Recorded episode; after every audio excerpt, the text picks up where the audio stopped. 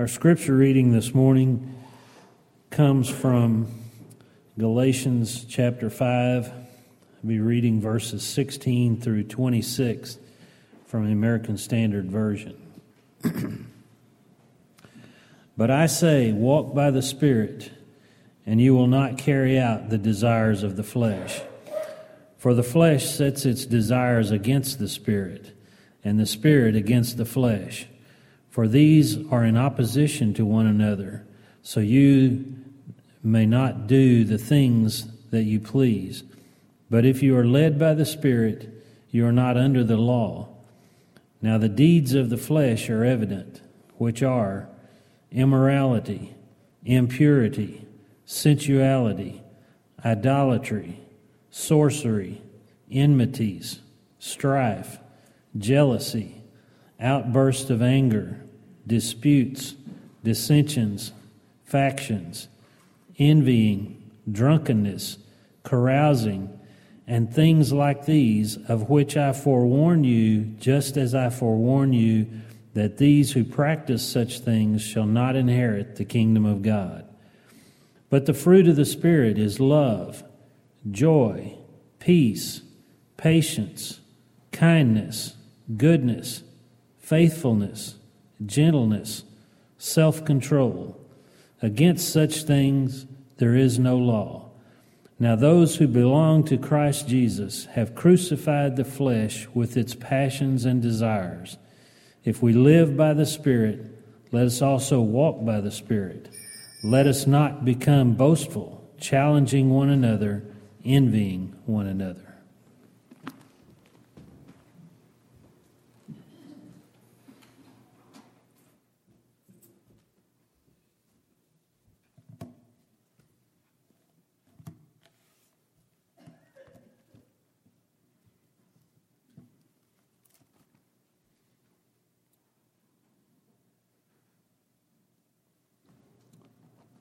We indeed need to take that time to be holy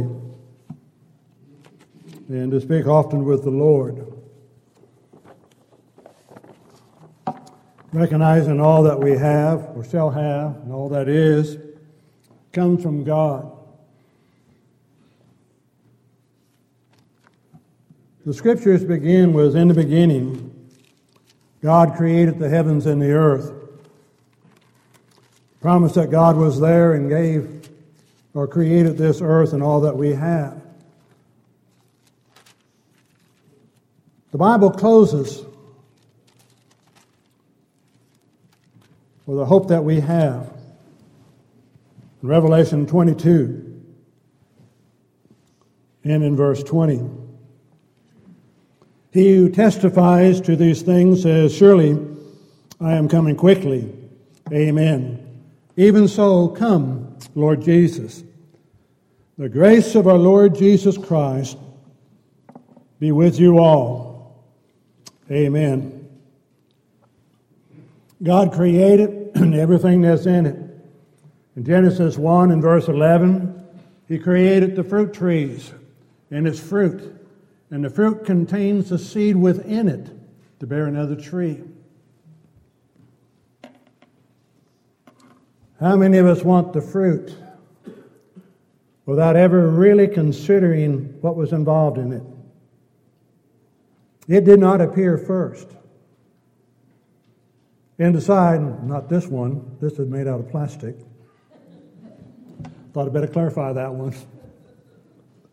Inside the fruit is the seed that will produce another tree. And when that tree matures, it will bear a fruit. And inside that fruit will be a seed that will produce a tree. How many times do we want to partake of the fruit without considering what was involved for us to be able to partake of the fruit? To a degree, it's the same thing with the fruit of the Spirit. God gave the Spirit, God gave the seed, which is the Word of God. That seed will produce when it develops or when it's listened and obeyed, will produce a Christian. Inside that Christian is the fruit of the Spirit. It's because of what God has already done that He allows us to have that opportunity in which to serve Him. In the reading this morning, Paul warns against the works of the flesh in the fruit of the Spirit, and that they are at war with one another. And you have to learn that you cannot have both. If you're going to be of God, if you're going to let the seed of God's Word germinate and grow within you to develop this fruit of the Spirit that's given to us in Galatians 5, you have to put to death the works of the flesh. They war against the Spirit. And if we're not careful, they will destroy the fruit of the Spirit. So the challenge is ours to decide to what we will truly listen to. God and His Word, or the world in which we live in, that definitely has its appeal to us, to the flesh. And we have to decide which one is going to be dominant within our life.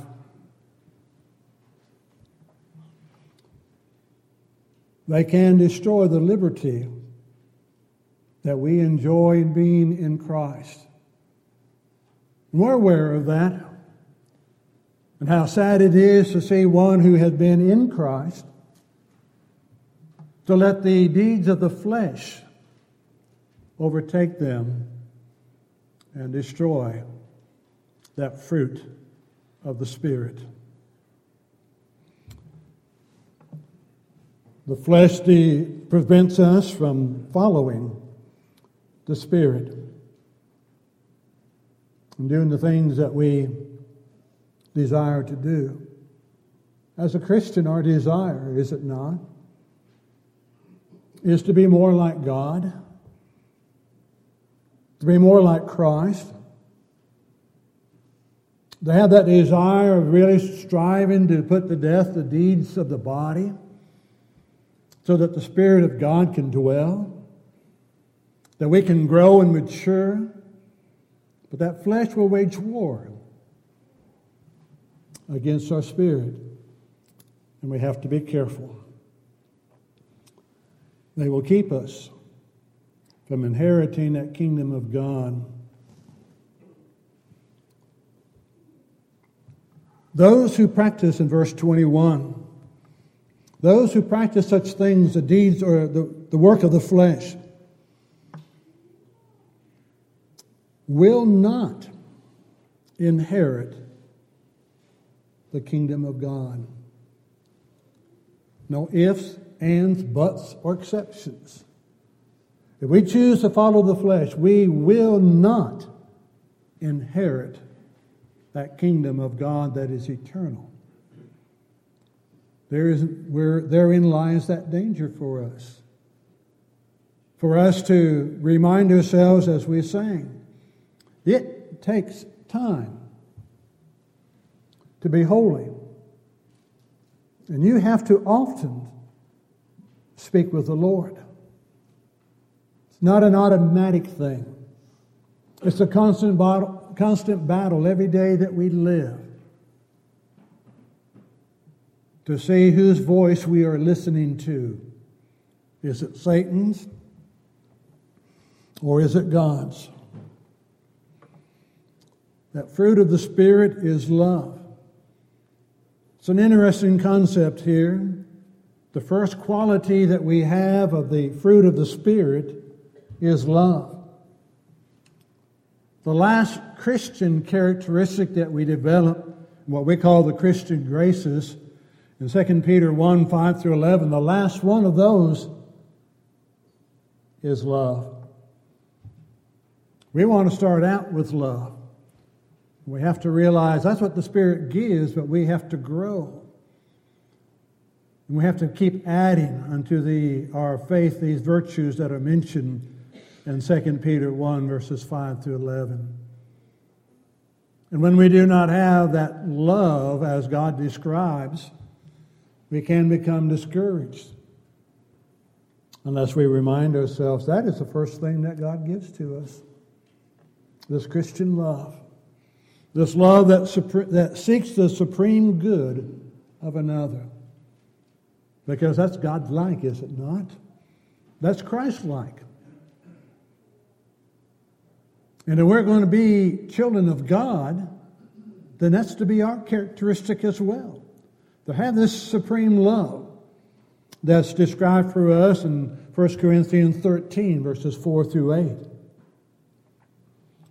All of those characteristics that do not come naturally to the human body or to the human nature. But there are the qualities that do come from God. And we have to choose to let those be a part of our life in order that we might grow in them and be the people that God would have us to, to be. Paul, in writing to the Romans in the fifth chapter,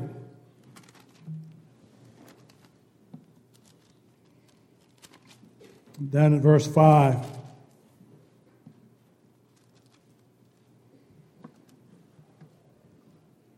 We have to do some things there in 3 and 4. Glory in tribulations, knowing that tribulation produces perseverance, perseverance, character, and character, hope. Now, hope does not disappoint because the love of God has been poured out in our hearts by the Holy Spirit who was given to us.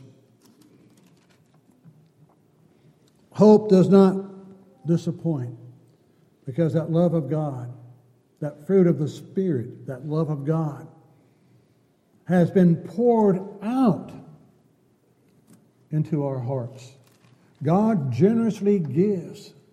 His desire, without a doubt, is that everyone who is a child of the living God will be with Him eternally in heaven. That's his desire. That's his goal. That's his ambition.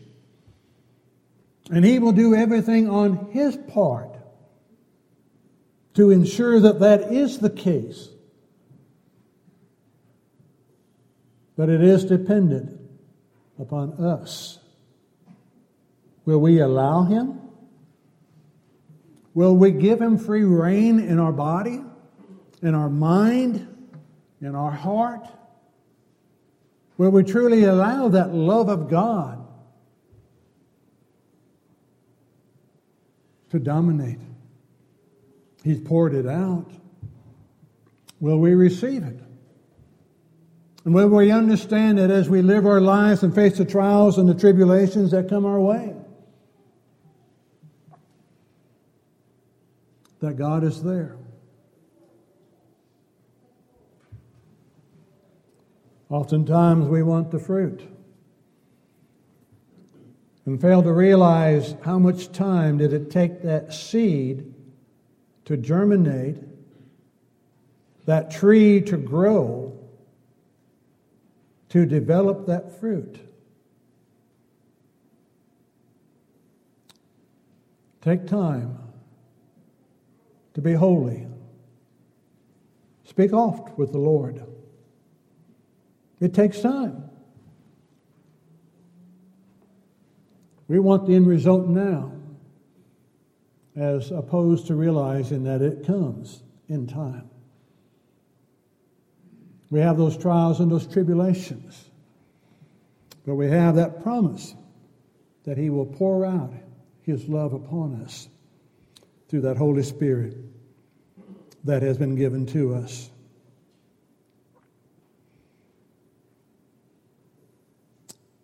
It deepens our love for God as our, as our Father. Over in chapter 8 of Romans,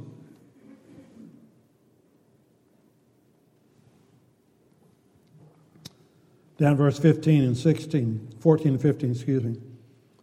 For as many as are led by the Spirit of God, who gives love, these are the sons of God.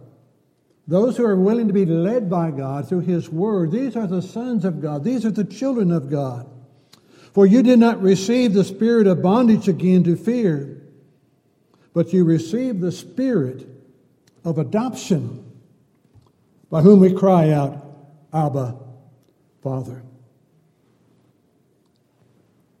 We identify with God. We have become more like God. It's an imitation. Understand. But we grow more like God. That's our desire. Do not let the works of the flesh destroy that fruit of the Spirit that God has so freely given to us. But to grow in the grace and in the knowledge of our Lord and Savior Jesus Christ, Peter reminds us as he closes out his second letter in that third chapter in verse 18. Grow in the grace and in the knowledge of our Lord and Savior Jesus Christ.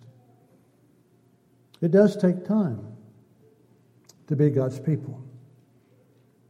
And that taking of time is not, it's not simply time per se. It's time being spent with God and His Word. We have to use that time we've been given to do the growing in order that we may be more like God who so loved us. And then that does produce in us a desire for us to love one another. The Apostle John is known as the Apostle of Love in that first epistle that he wrote. Not the gospel, but the first epistle. And in chapter 4, verse 10 and 11, in this is love not that we love God, but that He loved us. And He sent His Son to be the propitiation for our sins. There's love. God sent His Son to pay the price for our sins. And again, that's every sin that we've commit. However, we want to categorize them big sins, little sins. Black lies, white lies, does not matter. Christ had to shed his blood for each sin. And we're to grow out of that and be one, willing to serve God. Beloved, if God so loved us that he gave,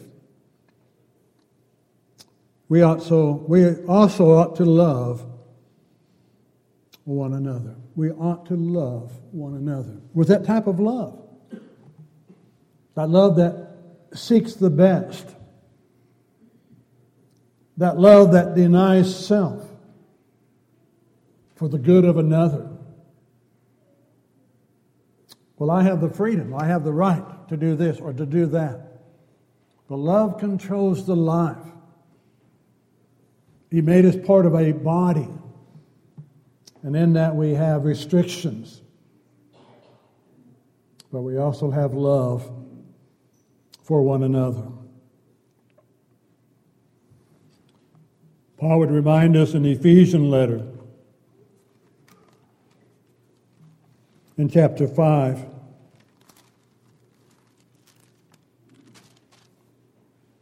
In verse 1 and 2. Therefore, be imitators of God as dear children. Imitate God. That's your desire. That's your goal. That's your heart's pleasure. is trying to be an imitator of God in the love that he has. And walk in love, walk in love, as, also, as Christ also has loved us and given himself for us as an offering and a sacrifice to God for a sweet smelling aroma. Walk in love as Christ has loved us.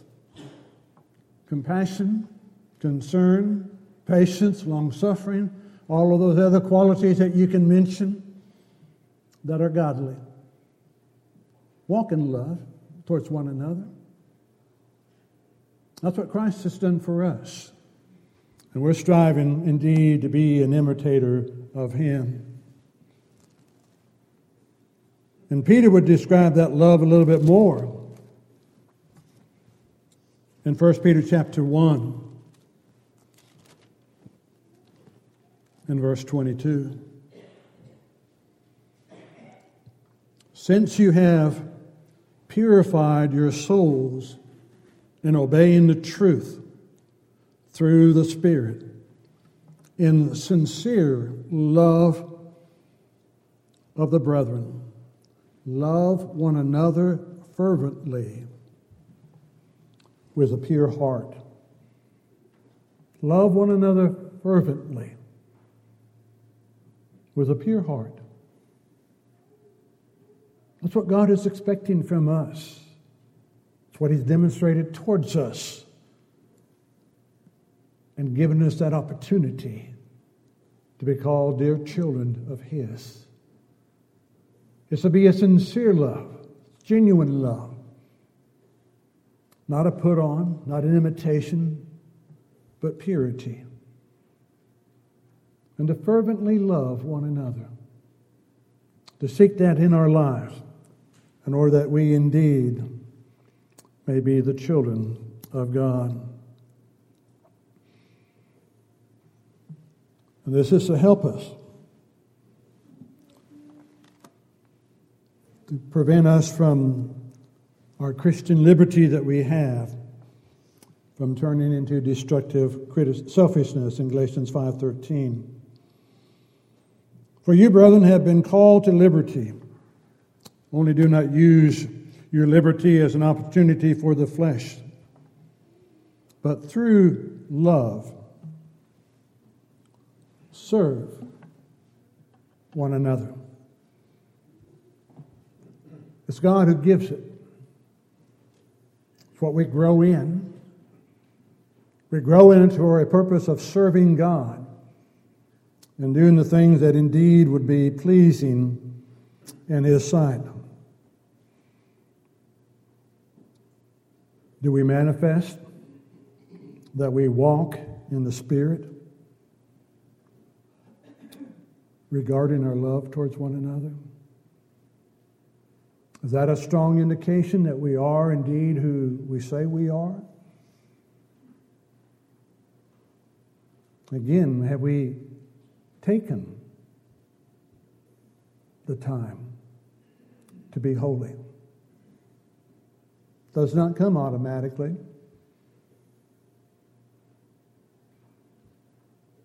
There's an end result here. Are we taking the time to allow that seed of the Word of God to germinate within our hearts, to produce this Christian who is Christ like? And then this Christian who is Christ like to grow in the characteristics that God describes in order that one day, home with the Father will be the end result. It's based on the life you live. It's based on your determinations of what you desire. God planned your redemption before the world executed in human history, unfolded it unto us, allows us now to be partakers of His grace and His mercy and His love, given us opportunity to grow and to develop, to be more godlike more Christ-like. Every opportunity that we have Every moment we've been given is just another time and an opportunity in which we get to demonstrate to some degree the depth of the love of God for His creation.